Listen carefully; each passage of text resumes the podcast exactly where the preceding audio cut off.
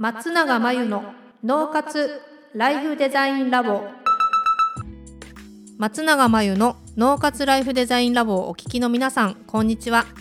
メンタルコーチの松永です。この番組ではあなたが望む人生をデザインするために脳と心の使い方を知って生かすためのヒントになりそうなお話をお届けしています。週に2回月曜日と木曜日に配信中のピンポン Q&A のコーナーでは日常生活やビジネスでよくある悩みや松永が主催している内観力養成ライフデザインオンライン講座で寄せられた質問などにお答えしていきます。はい、今日のご質問は40代の男性の方のご質問ですね。目標を立てるとき目的が大事と聞きました。目標と目的は違うのでしょうか？ということですね。はい、これは明確に違います。目標っていうのは言葉の定義人によるとは思うんですけれども目的があってその目的を実現するための目印になるのが目標です。もう一個定義を出すとゴールっていう言葉もコーチングなんかではよく使うんですけど富士山に登りたい山頂まで行くっていうのがゴールだとしたら、えー、そのための目標っていうのはいくつもあるわけですね。8合目までまずは行くとか7合目6合目全部目標にもなります。で目的はじゃあ富士山の山頂になぜ行きたいのかっていうことです。目的っていうのは何のためにそれをするか。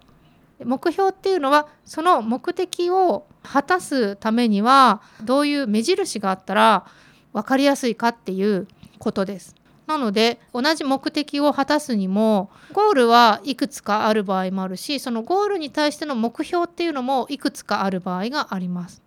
そう目的が例えば富士山に登ることの目的って人によってはこう何か新しい体験をしたいみたいな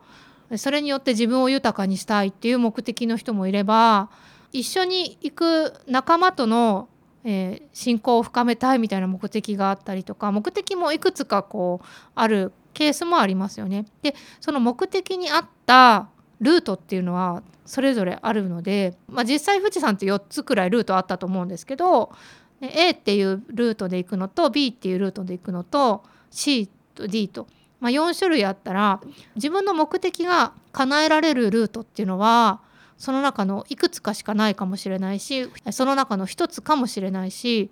わ、えー、からないんですけどあくまでも目的があって初めて、えー、このルートで登頂しようっていう、まあ、目標ができるので目的が大事目的が最初です。目的ありきで目標を立てる必要があります。なので目標を立ててその目標を達成することだけが目的になっちゃうとちょっと本末転倒なので気をつけたいところです。あくまでも目的が達成されるというか目的が果たされるということが大事なので何かをする時自分は何のためにこれをやるのかなっていう目的からなぜそれをするのかなぜそれが自分の人生にとって必要なのかどう豊かにしてくれるのかっていうそのなぜの部分をぜひ明確にして考えていただいてから目標は立ててみてください。以上ピンポン Q&A のコーナーでした。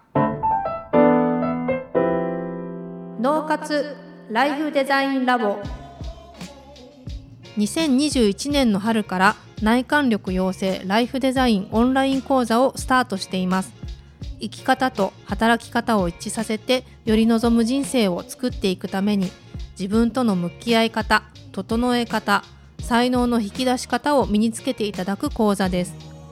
自宅で好きなタイミングで受けられます。初月は無料です。詳しくはポッドキャストの説明欄に URL を載せていますので気になる方はチェックしてください。それでは次回の松永真由の脳活ライフデザインラボでまたお会いしましょう。